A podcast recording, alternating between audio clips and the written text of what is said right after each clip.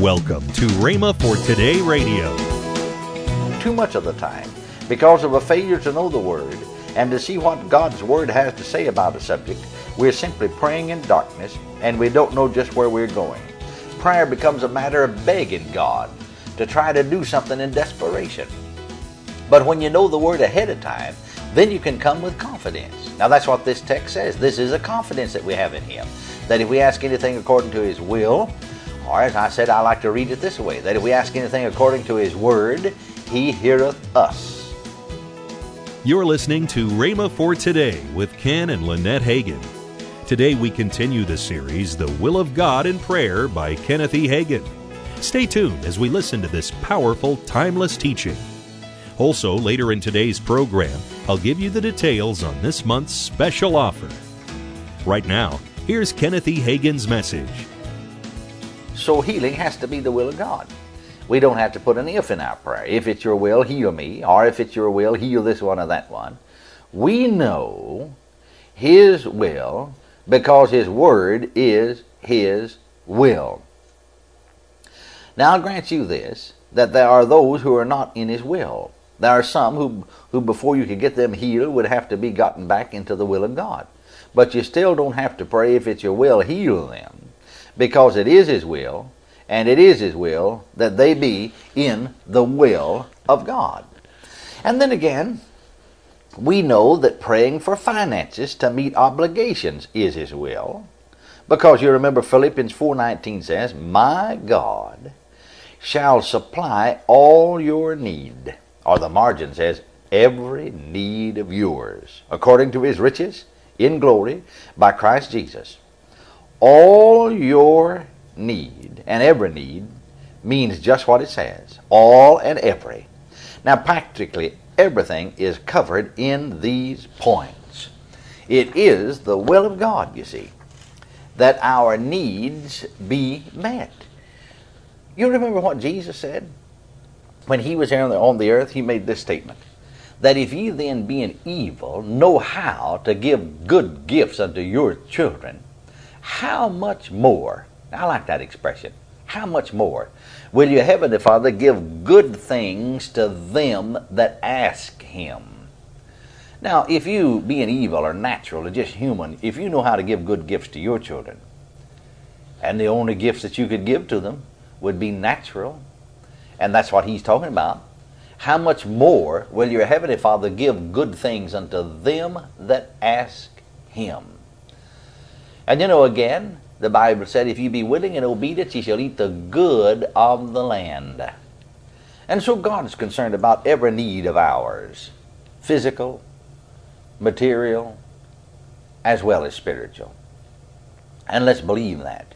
And we have the right to come and know that it is His will that our needs be met. We can pray for ministers that they will speak in the power of the Spirit. Paul said, you know, to the church at Corinth, a door was opened unto me of the Lord. Then he said, Pray for me. He was asking them to pray that he would be able to speak in the power of the Spirit. Then we can pray for the lost in heathen lands. We know that is his will. All of that is in his will. If you will just study the Word, instead of saying according to the will of God, you will say according to the Word of God. Then you will have it in the right focus. I've found in my own experience that I can find in His Word a promise for every aspect of life. We can know then just how to pray, and we can have the assurance before we pray what His will is. Many times, the reason prayer isn't working for people is that they're trying to get God to help them or to get God to do something for them apart from the Word. Actually, they're praying in darkness. We pointed out that the psalmist of old said, The entrance of thy words giveth light, and then again, the psalmist said, Thy word is a lamp unto my feet and a light unto my path. It's a lamp unto my feet. We're to walk in the light of the Word. No one can build a successful prayer life if he doesn't know the Word. A successful prayer life is built and based upon the written Word of God.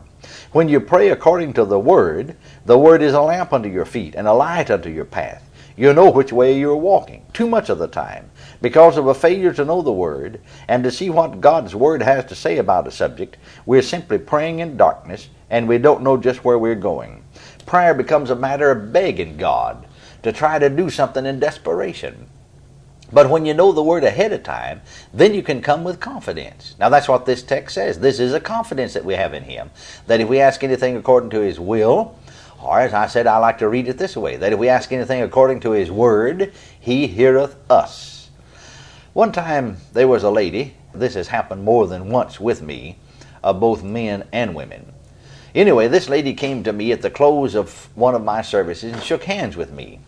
And uh, she uh, said, Brother Hagin, I want you to pray for me. I said, All right, what for? Well, I believe that startled her because I think she just meant for me to pray for her. When I asked what for, it seemed to startle. She said, Well, do I have to tell you? So I smiled and said, Well, I'm not going to pray unless you do. After all, if you want me to pray for you, you're expecting me to have faith for it. And I can't have faith for something if I don't know what it is. Or else you want me to agree with you, and I can't agree with you on something that I don't even know what I'm agreeing on. Now, I, this woman then said to me, Well, I'll tell you. She said, uh, Brother Higgins, she said, the cares of life, the anxieties and the worries are just so great. And you know, I felt so sorry for her. She began to cry, and a look of desperation came on her face and over her countenance. And uh, she began to sob even harder and said, I just can't carry them. I wanted you to pray that God would do one of two things that He would either give me grace to bear them, or else He would take away about half of them. I can carry half of them, I just can't carry all of them. Well, now you know that sounds a little peculiar, and we laugh about it, but really it isn't a laughable matter. It's a very serious thing with that dear soul. Your heart goes out to a person who's a Christian, born again, filled with the Spirit, and yet in darkness, not walking in the light of the Word. I simply said, Well, sister, I can't pray either prayer. It would be unscriptural to pray either prayer. It would be unscriptural to pray that God would give you grace to bear those things because that's not what He wants to do. And it would be unscriptural to say, take half of them away and I'll carry half of them because He don't want to carry just half of them. He wants to carry all of them. You see, I am enlightened by His Word. I know what His Word is. I know what His will is. It isn't His will to give her grace to bear those worries, anxieties, and cares. It isn't His will to take half of them away and let her carry the other half. Now, how do I know? Because of what His Word says. His Word says in 1 Peter 5 7, Casting all your care upon Him, for He careth for you. Now, not half of it. Not I'll give you grace to carry your cares, or half of them, and you carry them. But casting all your cares upon him, for he careth for you. Now I said, Sister, isn't it wonderful that we already have the answer for your prayer right here? Right here in the Bible, we already have the answer to your prayer. I got my Bible and read it to her, casting all your care upon him. Or the Amplified Version is more explicit than the King James translation. It reads, casting the whole of your care, all your anxieties, all your worries, and all your concerns. Now that's all of them. Anxieties, worries, concerns, cares, all of them. Do what with them? Cast them all on Him. Here's what you do cast them all on Him. For He cares for you affectionately and cares about you watchfully. I believe that He does. I believe the last part of that verse is true, that He cares about us affectionately and cares about us watchfully. If I believe that, then I'm going to have to believe that the first part of that verse is true, too. That I can cast all my cares on Him, all my concerns, and all my anxieties. Now, that's the reason I can, because He cares. He does care about me. Uh, he is watching over me. He loves me. Now, I told her that, and she said she couldn't do it. She said, I can't do it. I just can't do it. I know I can't. I said, Well, He said you can. He's not going to tell you to do something that you can't do. That would be foolish. God is not going to tell you to do something that you cannot do. It seems to me that people would be glad to know this. I remember when I found it out, I never was more glad in all my life. I found out I didn't have to worry anymore. And I was just, as we say, speaking naturally, uh, tickled pink about it. Now, I don't understand some people. From the time I got saved, I always read the Bible from the standpoint of finding all the deliverance and help I could. It seems to me that some people read the Bible to find out everything they can against themselves, to condemn themselves, to heap more guilt upon themselves. I don't understand it. But I know this thank God there is help for us. So this woman said to me, Oh, you're just being hard. You're just hard. I said, Sister, I'm not being hard just because I told her what the Bible said. I'm not being hard. It wasn't I who said, casting all your care upon him. God said that. It wasn't I. She said, yes, but you don't understand what I have to worry about. I said, well, I'm sure I don't. But still, it wasn't I who wrote the Bible. It was God. It's God's Word. And God knows. Now, I mentioned this to show you that the reason our prayers don't work sometimes, Uh, uh, even though it is God's will that our prayers be heard and answered, is because we aren't praying in His will, or we are not praying according to His Word. Then what happens? This woman went off muttering to herself, and she continued to worry. Now, there's no doubt in my mind, but that everywhere she went to church, she turned in a prayer request and continued to wonder why it didn't work. It isn't going to work for those who are praying out of the will of God instead of in the will of God, or that is, praying according to the Word. Well, with what boldness we can come to Him. This is the boldness that we have in Him. That if we ask anything according to His will, He heareth us. And if we know that He heareth us, whatsoever we ask, we know that we have the petitions that we desired of Him. It takes a little while sometimes for us to get loose from traditional thinking and really get on the Word. We're so bound up with religious thoughts and what we've been taught, and many times it isn't Scripture. We have been taught what someone thought the Scripture says, not what the Scripture actually says. As we said, it is God's will to save the lost. In particular, every believer has authority in his own household. You have more authority there than you do anywhere else. You're listening to Rhema for Today with Ken and Lynette Hagin. This month's special offer is the message series by Kenneth E. Hagin, The Will of God in Prayer. In this three CD series, Kenneth E. Hagin explores the scriptures and instructs believers on how to use the Word of God in prayer. This series is just $21. Call now 1 888 Faith 99. Don't delay. Call 1 888 Faith 99. That's 1 888 Faith 99. Or if you prefer, write Kenneth Hagin Ministries. Our address is P.O. Box 50126, Tulsa, Oklahoma 74150. Don't forget for faster service, order online at rhema.org.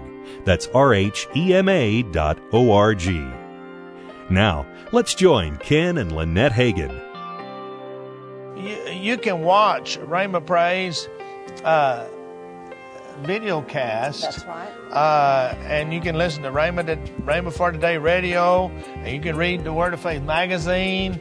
Uh, all of this Online. can be done online at rhema.org That's right. if you want to do that. And you also can download uh, our, our app from the, to the iPhone or the Android, and, and also watch, our Watch us. services live at 10 o'clock on Sunday morning, 7 o'clock Sunday night, and 7 o'clock on Wednesday night. Central Time. Central Time. Okay, yeah, you always get that in there. I, gotta get that in there. Well, I, do, I don't think that way, I so know. I'm glad you do. uh, you're the you're the detail person, That not I me. am. I am. I'm your helpmate. that's right. That's right. That's right. If this radio program has blessed you and ministered to your spirit, then we want to hear from you. We're asking you, our audience, to let us know when and where you listen. Email us at partnerservices at rhema.org or call 1 888 Faith 99 and tell us. If you prefer, drop us a letter. Write Kenneth Hagin Ministries. Our address is P.O. Box 50126, Tulsa, Oklahoma 74150. If we're to remain broadcasting in your area, we need to hear from you. And if you're able, we would ask that you would consider sowing an offering to help defray the costs of this radio program. Call today to get this month's special faith building offer Kenneth E. Hagin's The Will of God in Prayer 3 CD series. Yours for the price of $21. The number to call is 1 888 Faith 99. That's toll free 1 888 Faith 99. Tomorrow on Rhema for Today, we continue with the teaching by Kenneth E. Hagin, The Will of God in Prayer. Thanks for listening to Rhema for Today with Ken and Lynette Hagin.